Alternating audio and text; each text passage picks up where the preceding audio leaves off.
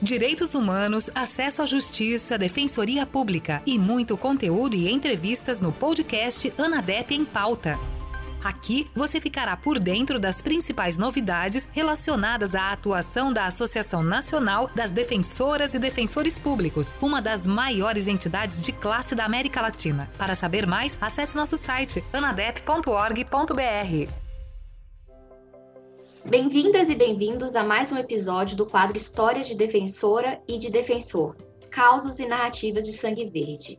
Neste episódio, vamos falar sobre a criação e implementação da Defensoria Pública de São Paulo.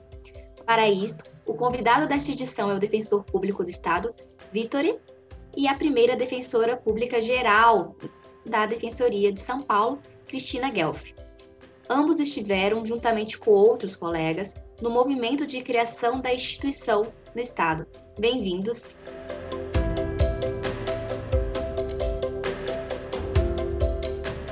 Olá, Stephanie, agradeço o convite e um abraço a Cristina também, caríssima colega. É um prazer imenso estar aqui.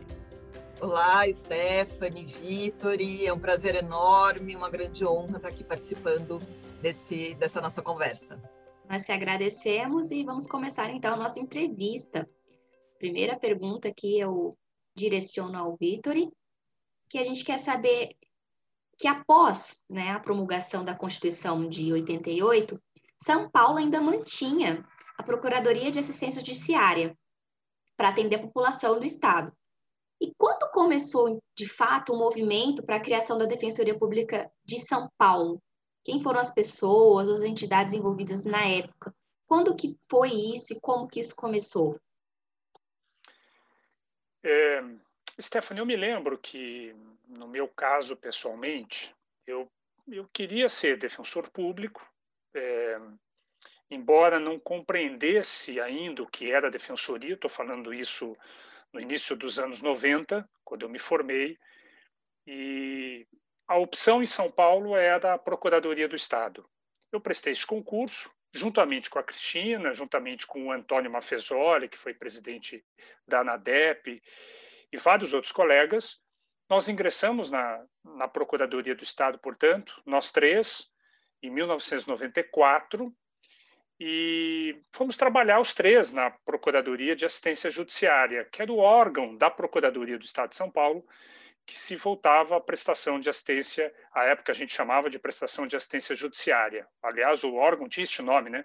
Procuradoria de Assistência Judiciária, em que pese a Constituição já estabelecer a prestação de assistência jurídica, evidentemente com outro conceito.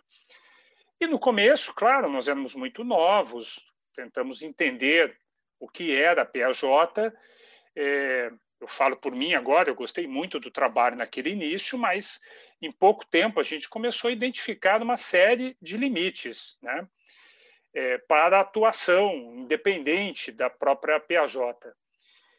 E aí nós começamos a, a, a discutir defensoria pública. Não sei se a Cristina vai se recordar, a, o primeiro debate, a primeira conversa que nós tivemos, eu, Cristina, Antônio e outros colegas, é, foi num seminário. Você lembra disso, Cristina? Foi num seminário na USP, organizado pelo Núcleo de Estudos da Violência da USP, tendo à frente a Beatriz Afonso, foi uma pessoa importantíssima pro, depois para o movimento pela criação da Defensoria Pública, que foi na, na, na Faculdade de Direito da USP. E neste encontro compareceram alguns defensores públicos gerais de outros estados, que vieram debater conosco é, o que era a defensoria pública. Aquilo foi absolutamente inovador, né? E a partir daquele momento nós começamos a discutir entre nós é, qual, quais eram as possíveis estratégias para a gente trazer esse debate para São Paulo. E aí alguns de nós, eu e o Antônio, fomos eleitos para a diretoria do Sindicato dos Procuradores do Estado e de pronto levantamos essa bandeira, a criação da Defensoria Pública em São Paulo. E passamos a dialogar, todos nós, com várias entidades da sociedade civil, e a partir daí o movimento foi lançado. Então, eu me lembro desses primeiros passos é, a participação muito importante de defensores gerais de outros estados e uma participação super importante da ANADEP. Eu me lembro que eu e o Antônio fomos a uma reunião da ANADEP e do CONDEG em Brasília, elas aconteceram paralelamente, e foi assim absolutamente impressionante quando nós descobrimos, eu costumo usar essa expressão, que havia vida além mudos. Né? Nós, quando nós saímos do Estado e descobrimos que havia um movimento articulado no Brasil, em torno da ANADEP, em torno do CONDEG, para fortalecimento das defensorias públicas, criação de defensorias públicas em alguns estados que não havia, aquilo foi muito impressionante, né? foi muito legal. Perfeito. E nessa época, quais foram as principais resistências que o movimento enfrentou para suplantar o modelo da, da Procuradoria e do modelo anterior de convênios? Quais estratégias vocês adotaram? Olha, o, então isso tudo foi o início, né? Aí nós tivemos é, a criação do próprio movimento, nós tivemos um ato importantíssimo, de novo, na Faculdade de Direito da USP, que foi no Salão Nobre, para quem conhece o Salão Nobre da Faculdade de Direito, é um lugar imenso. Ali comportam certamente, eu me lembro disso, cerca de duas mil pessoas.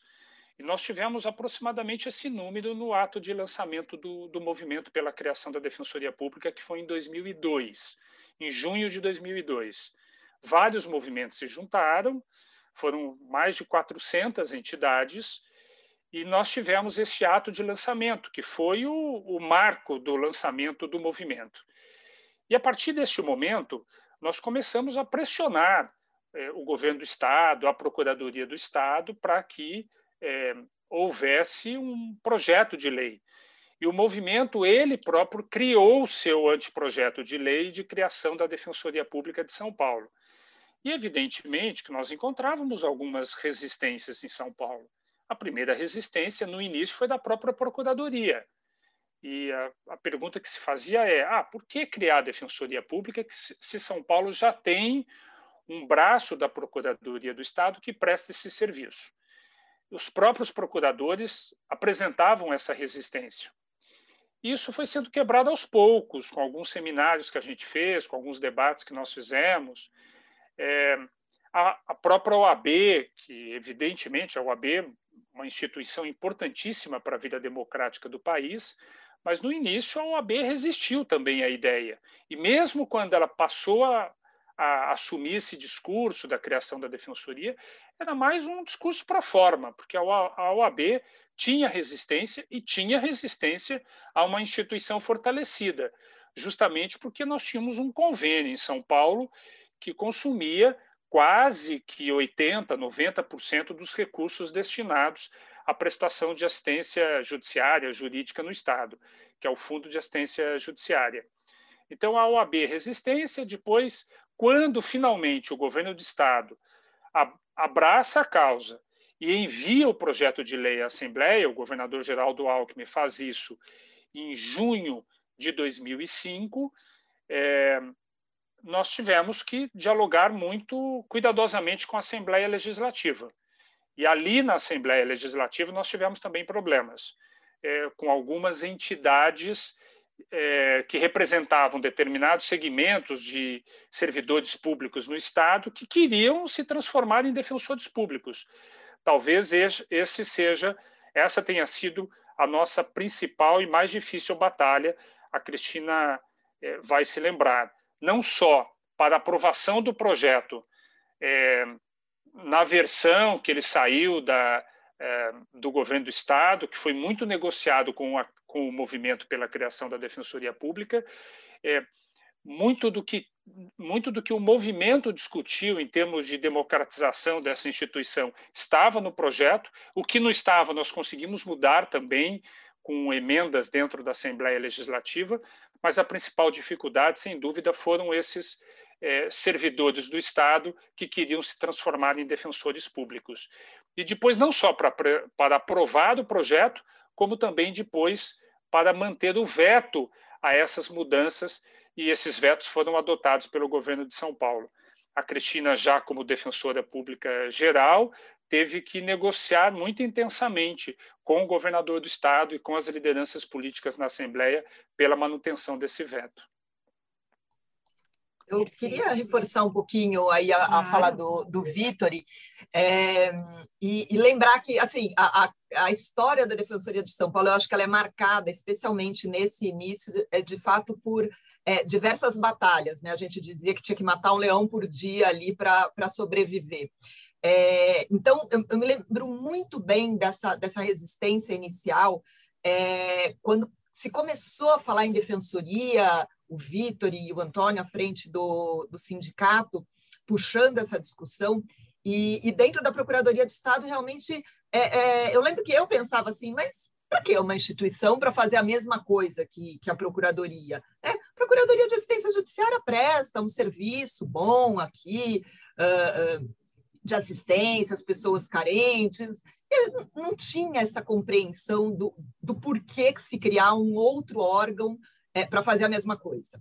E aos poucos, com essa é, com essas discussões que foram sendo realizadas, é, com a aproximação né, dos, dos movimentos sociais, eu acho que especialmente com a aproximação é, das outras defensorias de outros estados, né, a gente foi tendo contato com defensores, entendendo que era né, uma, uma defensoria pública. Eu acho que o momento assim de, de virada de chave, pelo menos para mim, Uh, foi, gente, não, a gente não quer fazer mais do mesmo, né? A defensoria pública, ela não vai ser uma, uma outra PAJ, é, ela vai ser uma instituição diferente, ela vai ser uma, uma instituição autônoma, ela vai ser uma, uma instituição é, arejada, com participação aí é, é social.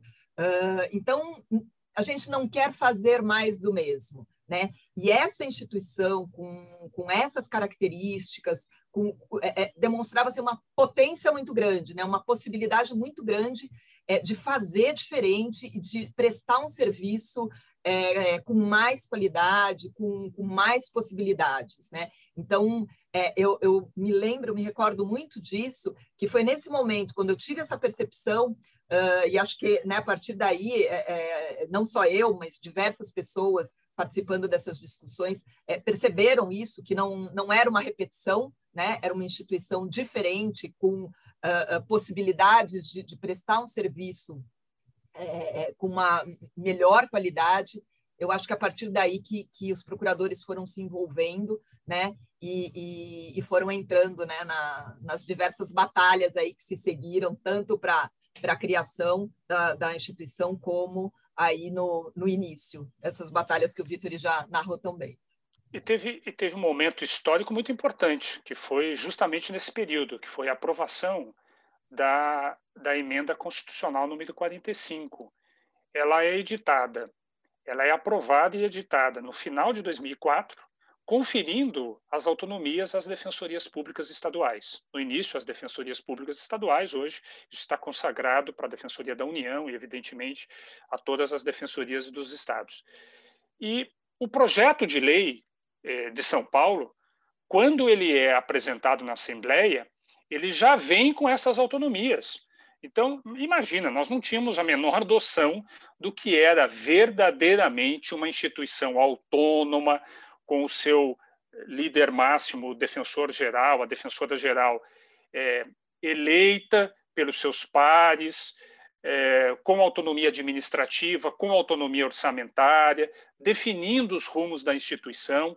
Isso na nossa cabeça era inconcebível, nós não imaginávamos como era uma instituição autônoma, porque vivíamos numa instituição que era é, uma instituição que era um braço do Estado. A Procuradoria tinha e tem o seu papel constitucional importante, mas nós tínhamos, é, já dialogando com as defensorias de outros estados e sabendo da aprovação da emenda constitucional 45, do quão importante seria para o Estado de São Paulo uma instituição verdadeiramente autônoma, um órgão público voltado exclusivamente à prestação de assistência jurídica aos necessitados.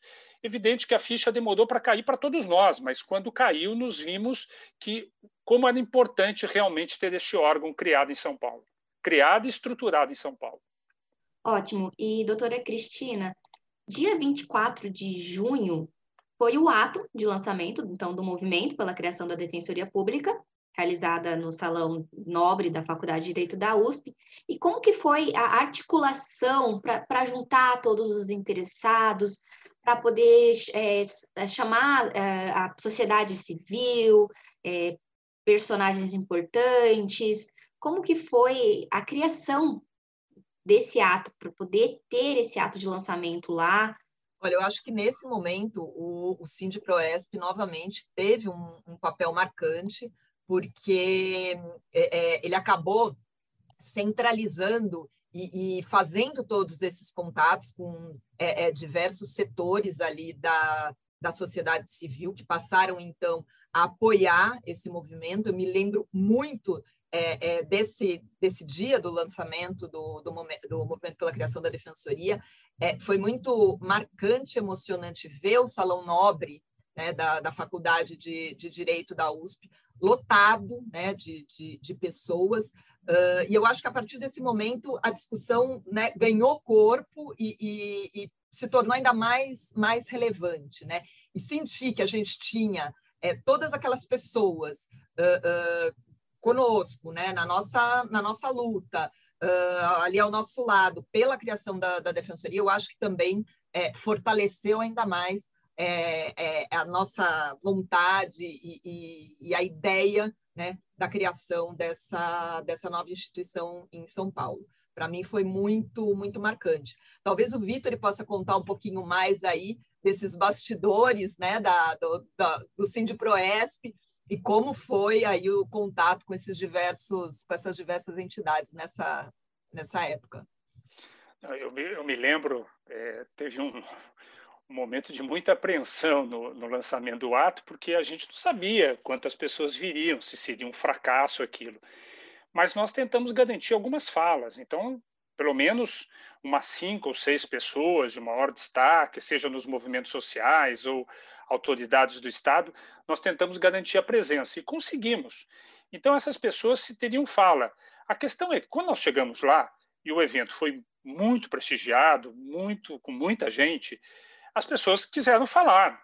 Nós abrimos a palavra e as pessoas quiseram falar. E lá pelas tantas, a, a, coisa foi se desorganizando de uma forma tal que nós tivemos que começar a limitar o número de falas e o tempo de fala.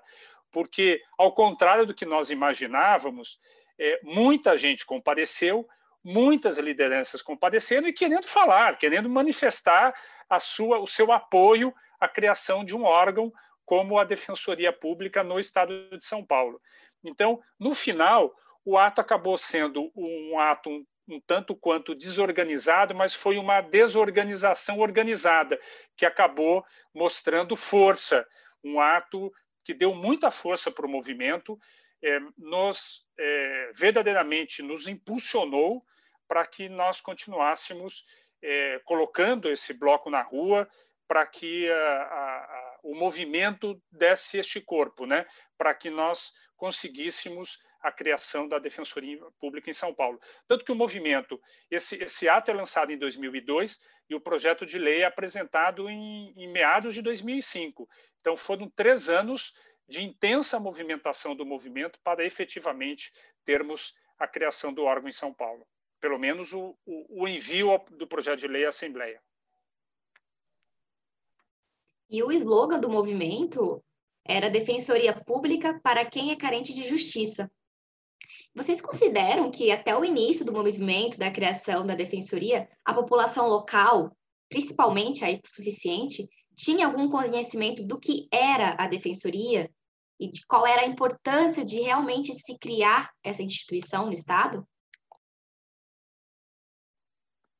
É, nós, a gente costumava dizer, né, é, o trabalho da PAJ era um trabalho super importante, mas não era tão divulgado, até porque tinha um limite de atendimento, isso era um, um, debate entre nós, as pessoas tinham um certo receio quando o trabalho da PAJ era divulgado nos, na, nas mídias sociais, na, na televisão. É, isso foi completamente superado com a Defensoria Pública.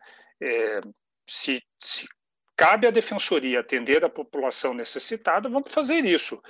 E eu me lembro que logo que a defensoria foi criada, aumentou muito o número de atendimentos. É, nós fazíamos o atendimento inicial na Liberdade 32 e nos primeiros meses aquilo foi um caos. A Cristina se lembrar, ela era a defensora geral. Nessa, neste início, eu era o segundo sub, a pessoa responsável pela coordenação da, do atendimento na capital e na Grande São Paulo, da organização do serviço na capital e na Grande São Paulo. Isso, para nós, é, foi um caos no início, né, quando se aumentou muito a nossa demanda. É, mas, evidentemente, que era a nossa missão mostrar à população carente de São Paulo que havia um órgão que poderia e deveria promover o acesso à justiça das pessoas mais necessitadas. E este conceito de oferecer um serviço de qualidade à população necessitada é, esteve presente em todo o debate pela criação do movimento, inclusive na formulação do seu slogan.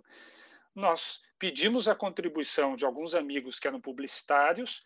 Esse trabalho foi totalmente pro bono, totalmente gratuito, nós não tínhamos recursos, os recursos eram extremamente limitados, eram os recursos do Sindiproesp, evidentemente que o Sindiproesp tinha outras prioridades, porque representava os procuradores do Estado, então nós tínhamos que, é, no tocante ao nosso orçamento, tínhamos também limites ali para gastar os recursos do sindicato, e eu me lembro que esse slogan, é, eles foram feitos por amigos, amigos publicitários, amigos que trabalhavam no, mercado é, de publicidade, e que fizeram, repito, gratuitamente. Nós discutimos com eles e eles foram dando as ideias e este slogan é uma instituição voltada para quem é carente de justiça foi essa ideia, empoderar as pessoas que eram as pessoas que mais precisavam da prestação de assistência jurídica, que mais precisavam acessar o sistema de justiça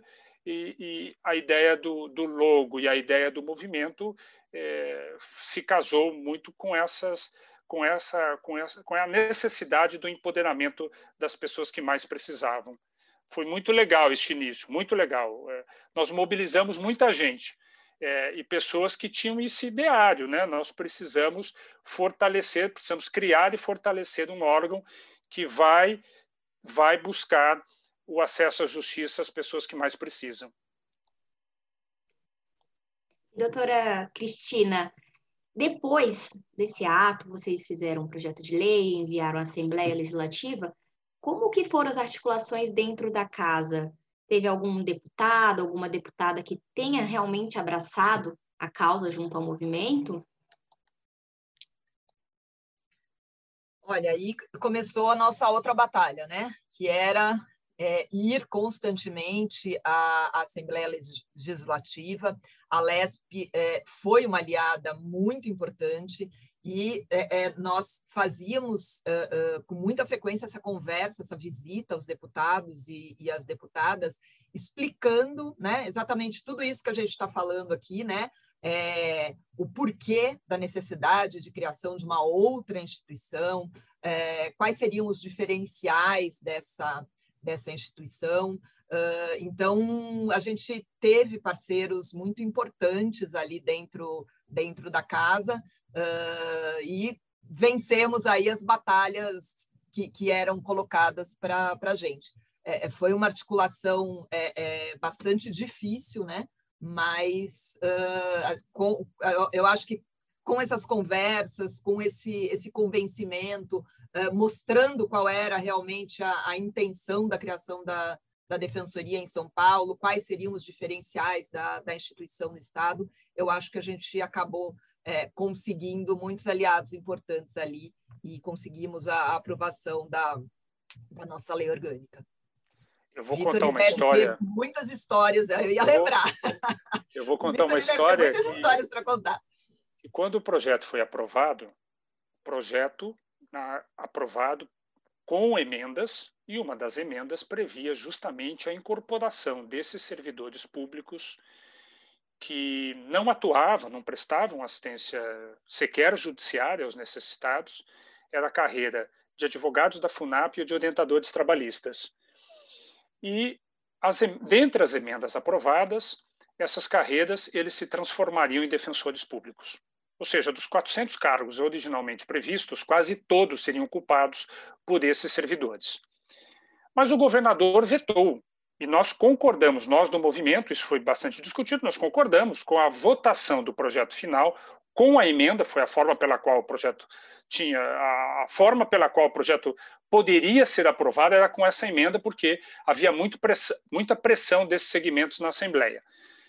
E o governador vetou. É, o problema é que houve uma mudança no governo de São Paulo, o governador Geraldo Alckmin se desincompatibilizou para ser candidato à presidência da República e assumiu o vice, o governador Geraldo Lembo. É, Geraldo Lembo, é, o governador Lembo, é, Cláudio Lembo. E aí é, houve uma mudança nas forças políticas dentro da Assembleia. E eu me lembro quando a Cristina, ela vai se lembrar disso, recebe um telefonema do governador Lembo, dizendo a ela: Cristina, lamentavelmente o veto vai cair e esses servidores vão se transformar em defensores públicos.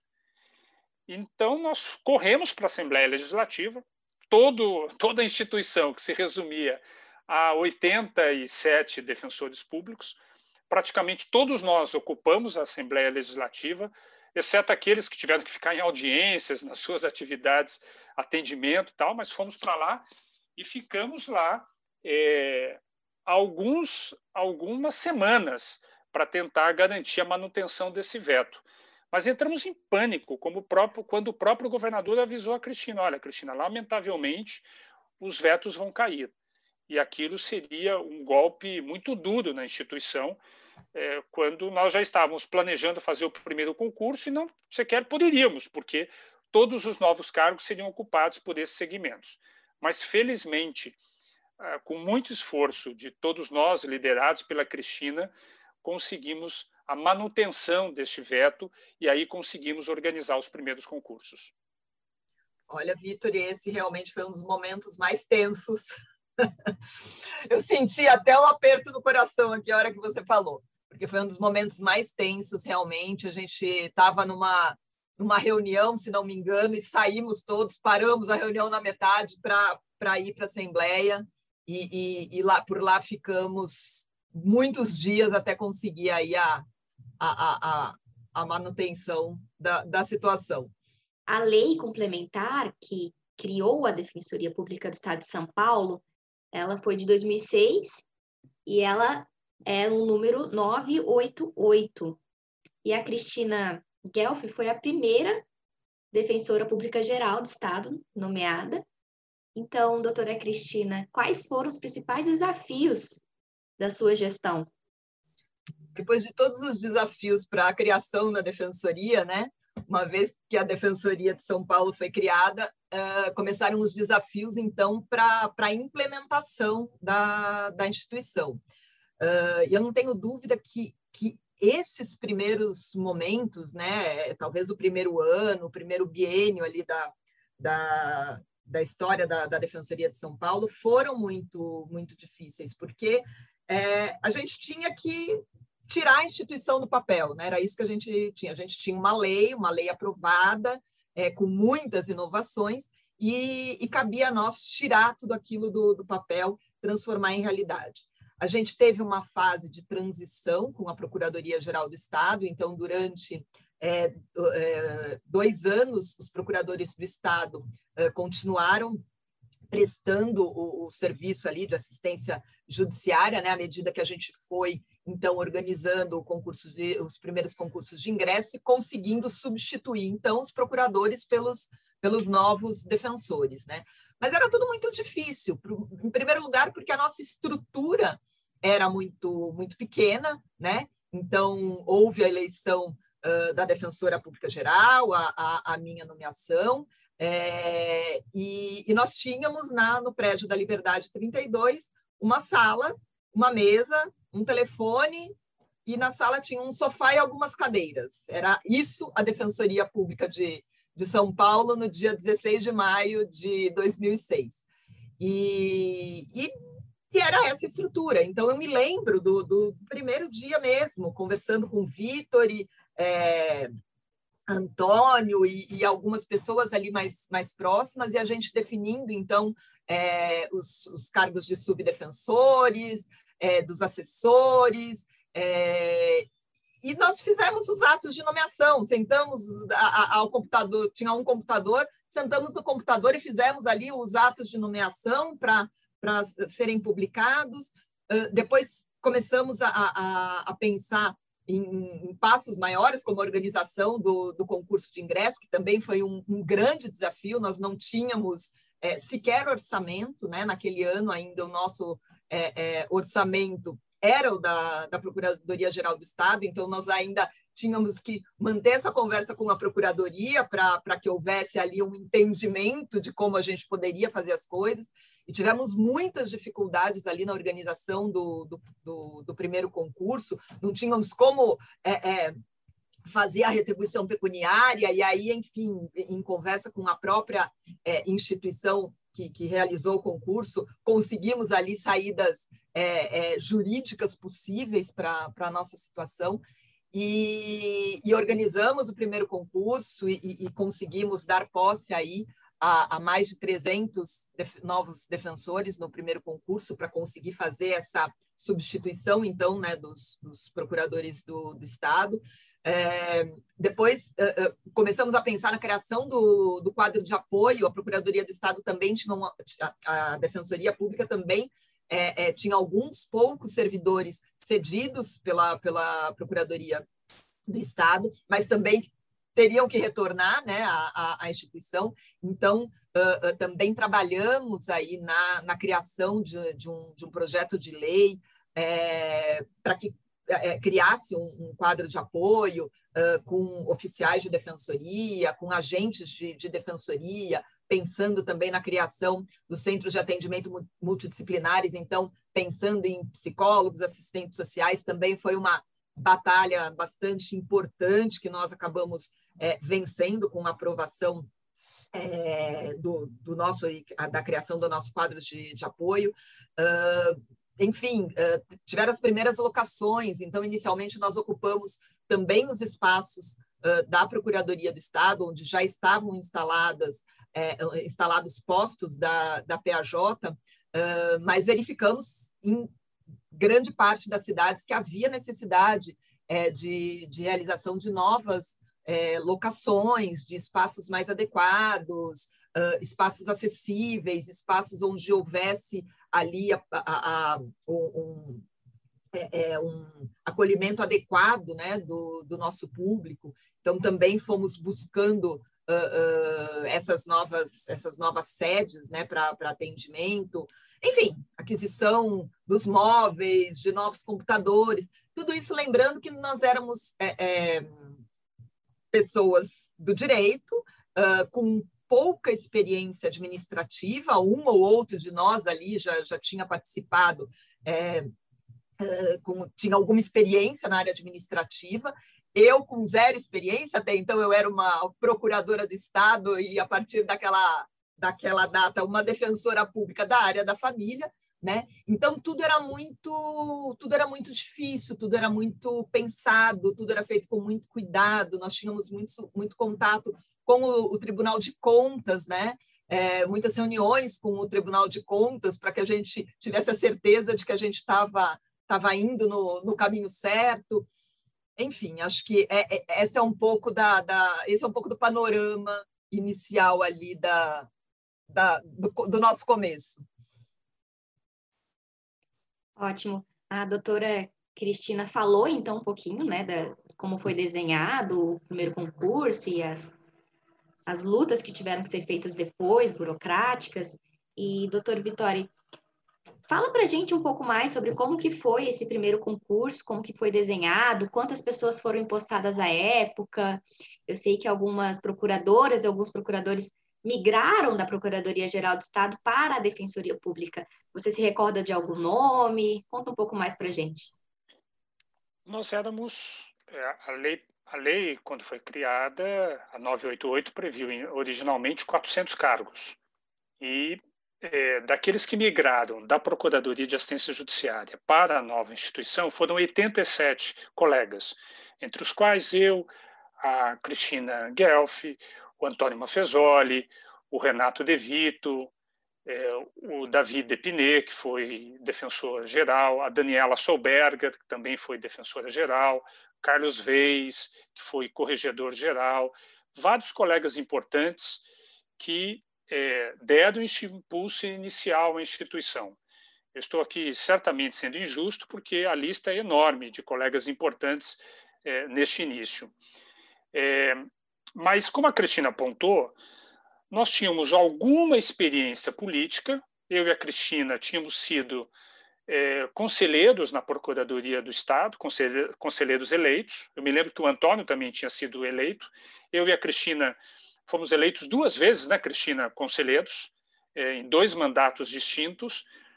Eu tinha presidido o Sindicato dos Procuradores, é, alguns de nós atuávamos no grupo da Procuradoria de Direitos Humanos, então, ali também foi um polo importante de discussão da criação da Defensoria Pública, mas nós não tínhamos nenhuma experiência administrativa, como apontou a Cristina. As nossas dificuldades, como ela disse, foram básicas. Os problemas eram imensos, mas as nossas eh, dificuldades iniciais eram básicas. Ela citou aqui a, no, a nossa, as nossas nomeações para os respectivos cargos. Nós não tínhamos espaço no Diário Oficial do Estado, porque a instituição não existia até 15 de maio de 2006. Então, as primeiras Verdade. publicações nós tivemos que negociar com a imprensa oficial do Estado o nosso espaço dentro do, do, do Diário Oficial. Então, eram dificuldades iniciais muito básicas, para não dizer as complexas, como manejar o orçamento. E no início, nós não tínhamos orçamento, né?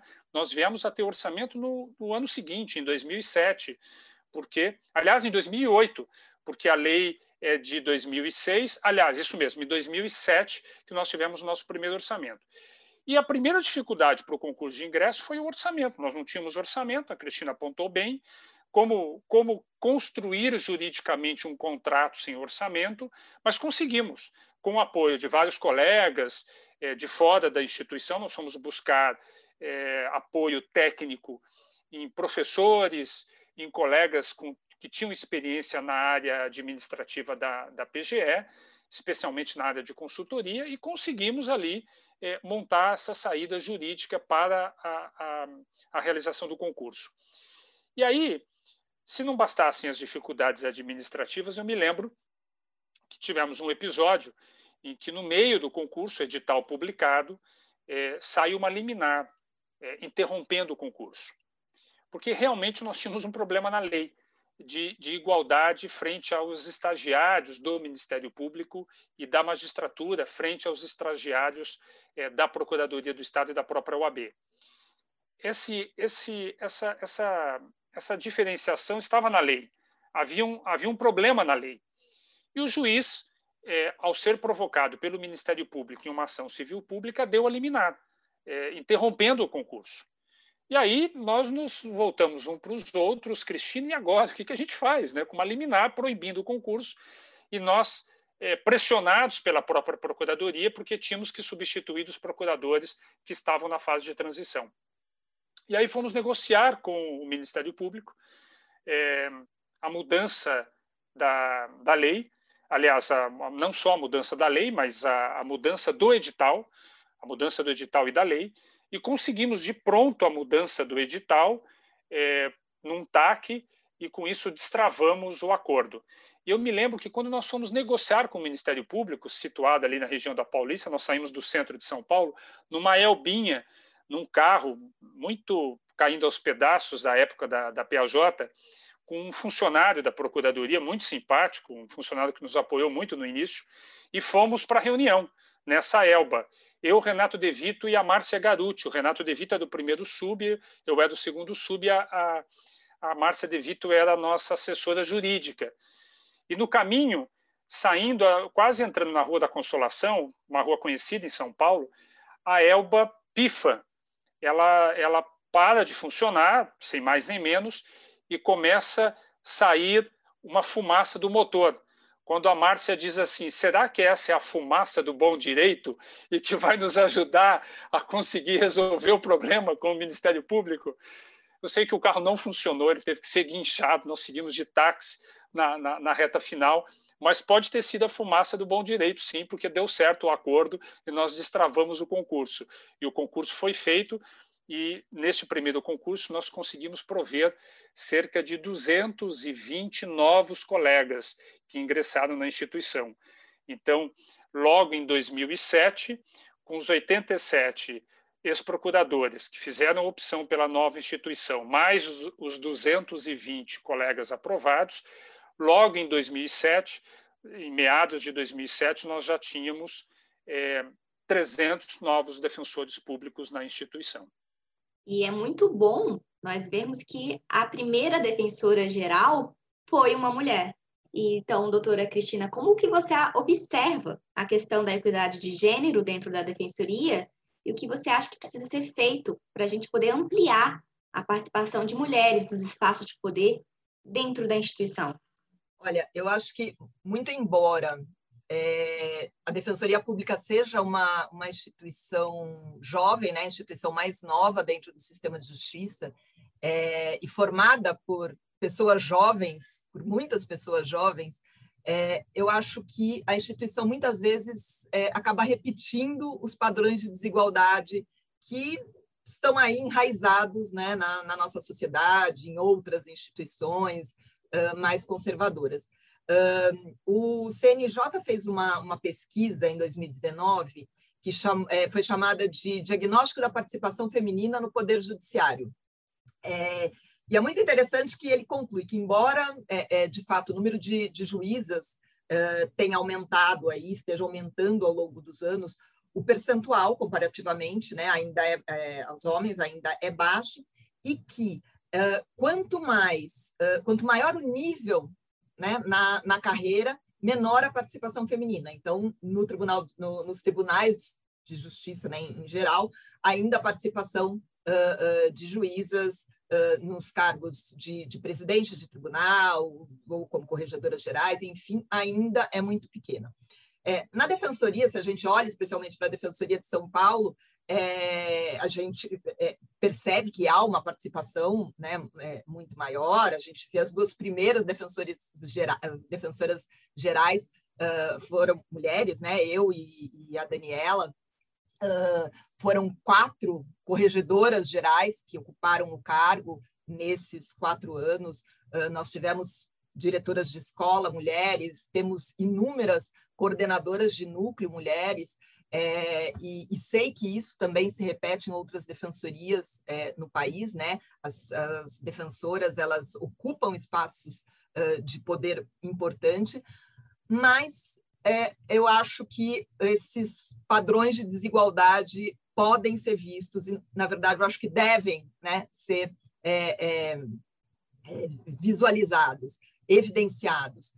Porque, por exemplo, se a gente pega o Conselho da Defensoria Pública de São Paulo, historicamente ele é formado é, majoritariamente por homens. Né? Durante esses 15 anos, é, foram poucas as composições uh, onde nós tivemos a maioria de, de mulheres. Atualmente, ele é formado é, majoritariamente por homens, nós temos apenas três mulheres, sendo que apenas uma conselheira eleita, conselheira mulher eleita.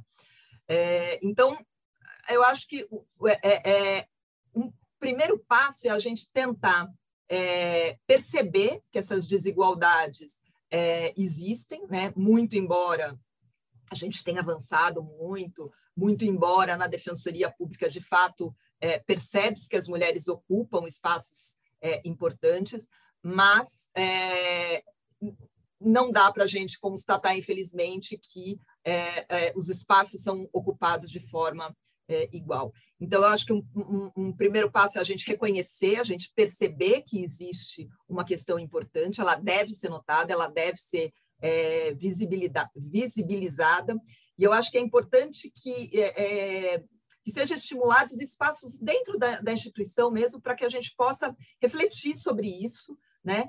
Uh, e também estimular a adoção de, de políticas que garantam essas, essas represent, essa representatividade. Uh, aqui na, na Defensoria de São Paulo, recentemente, o, o Núcleo de Promoção e Defesa dos Direitos da Mulher e o Núcleo de Defesa da Diversidade da, e da Igualdade Racial apresentou uma proposta ao Conselho Superior da, da Defensoria, é, com algumas uh, sugestões, algumas propostas de ações afirmativas. Então, por, por exemplo, é, paridade na composição da banca de, de concurso, uh, questões que abordem perspectiva de gênero no próprio concurso de ingresso, uh, estímulo à capacitação dos, dos defensores. Então, eu acho que medidas como essa têm que ser é, apoiadas né, para que a gente possa caminhar aí uh, no sentido de, de uma maior igualdade. Exatamente. E nesses 15 anos de existência, qual o balanço que vocês fazem em relação à Defensoria de São Paulo? O que, que foi alcançado dentro da perspectiva do movimento e o que vocês ainda acham que precisa avançar? Posso. Eu, eu faço assim, meu balanço é, é muito muito otimista, né?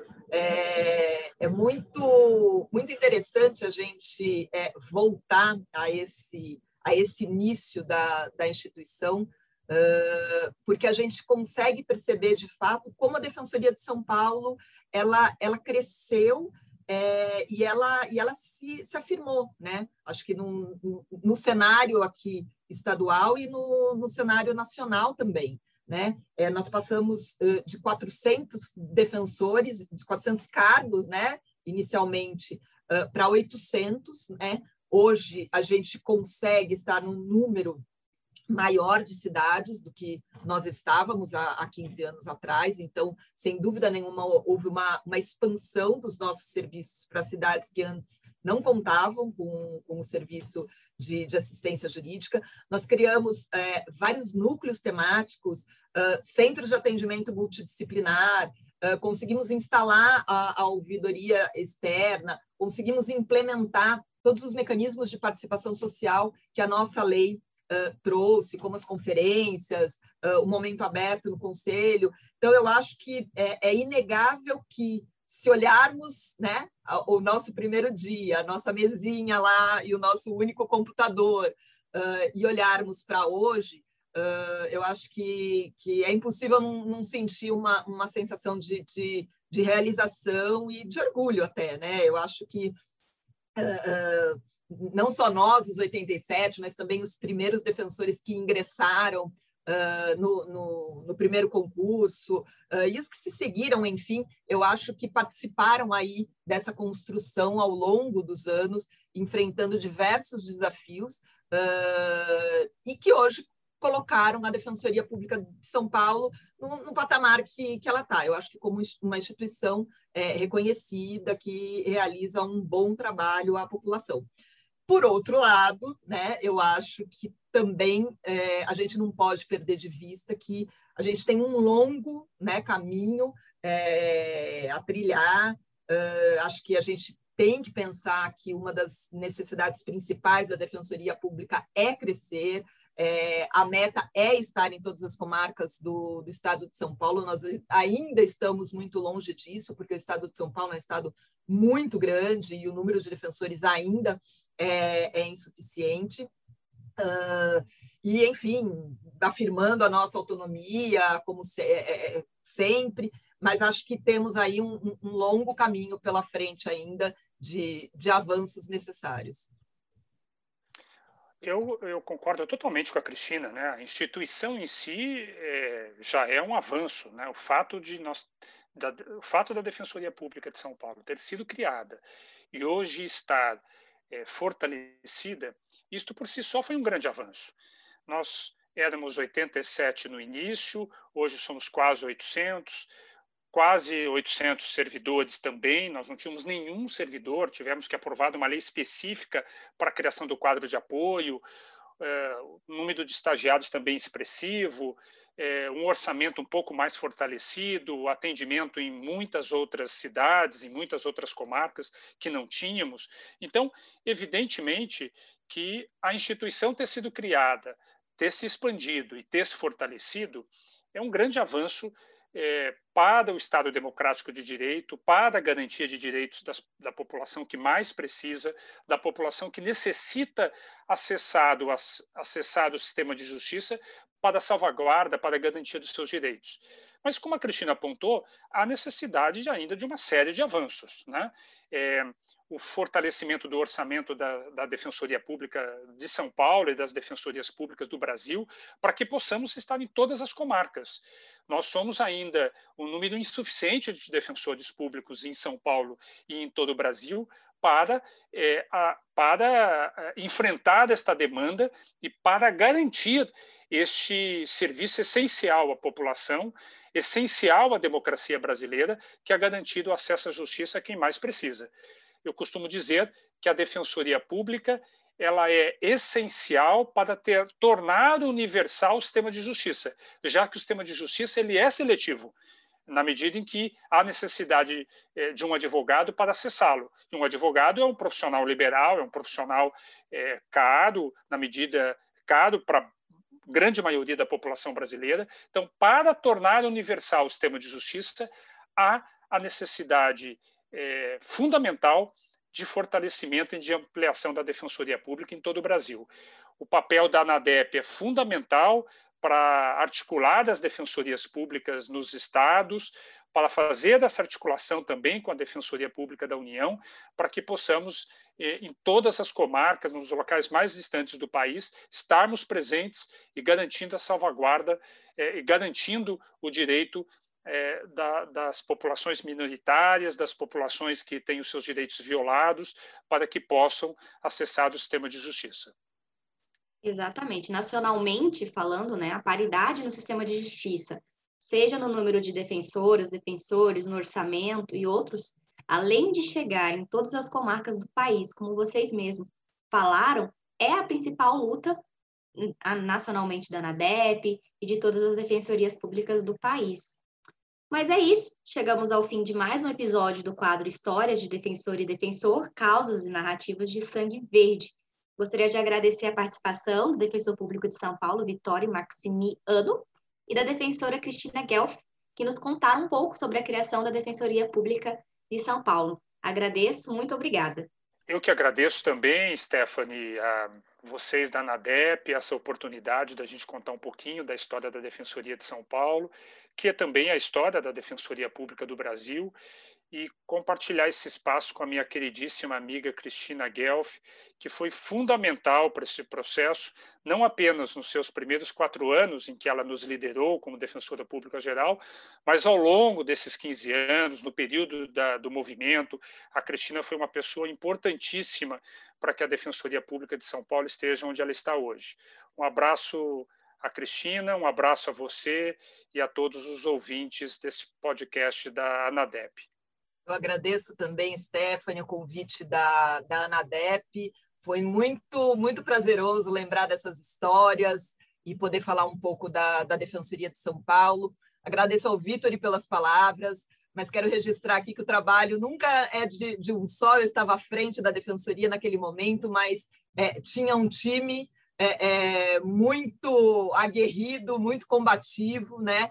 É, e nós, é, é, eu acho que como time é, conseguimos aí vencer as diversas batalhas que, que fomos enfrentando ao longo desse, desses anos. E o time vem crescendo e acho que, que se fortalecendo e, e acho que nacionalmente eu acho que, que vamos vencendo as batalhas é, à medida que elas que elas chegam, e, e é isso. Continuamos aí na, na luta pelo fortalecimento da defensoria.